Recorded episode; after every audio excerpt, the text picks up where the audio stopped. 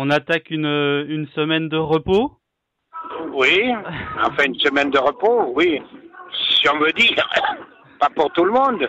Bon, aujourd'hui, je pense que ça va être l'étape des sprinters, contrôlée par les sprinters. Et puis demain, bon, c'est un, un premier test chronométré individuel, assez long. Et là, on risque d'assister à une domination de, du leader, de, de, Froome. Donc, qu'est-ce qu'on peut tenir, retenir de ces deux étapes des Pyrénées qui ont fait un dégât considérable La première étape dominée par l'équipe Sky et son leader Froome.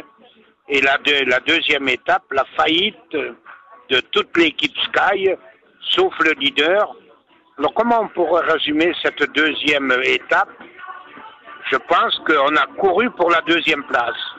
On a voulu éliminer avant tout Porte et les autres pour les classements en tête du général, mais on a favorisé pratiquement euh, puisque si on voit bien le déroulement de l'étape, ça, ça paraît surprenant, mais il a eu une étape facile. Il était isolé à 100 km de l'arrivée et personne n'a voulu prendre l'initiative personnelle pour essayer de le mettre en difficulté. Tout le monde a roulé, tout le monde a roulé avec le, le leader dans la roue. Bon, et je pense que les coureurs, euh, dans leur esprit, ils courent pour la deuxième place. Voilà. Vous trouvez ça dommage? Ah ben c'est plus que dommage. Cette occasion ne se représentera peut-être jamais. Quand on parle qu'il était seul, aucun équipier, à 100 km de l'arrivée, alors que les autres équipes, aussi bien Contador que Valverde, Valverde, euh, ça c'est incompréhensible. Bon, ben, c'est comme ça. D'ailleurs, j'ai entendu Cyril Guimard, il a très bien résumé la, situation et je partage entièrement son avis. Donc là, dans la, semaine qui vient, euh, avant le Ventoux, vous voyez pas d'occasion pour euh, pour attaquer Froome?